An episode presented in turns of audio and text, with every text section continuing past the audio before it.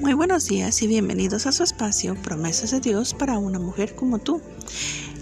El día de hoy les leo del libro de Primera de Juan, capítulo 3, versículo 1, y dice así: Mirad cuál amor nos ha dado el Padre para que seamos llamados hijos de Dios. Por esto el mundo no nos conoce, porque no le conoció a Él.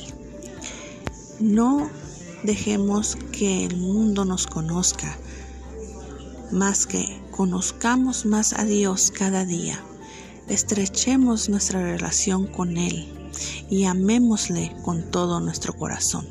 Que Dios te bendiga.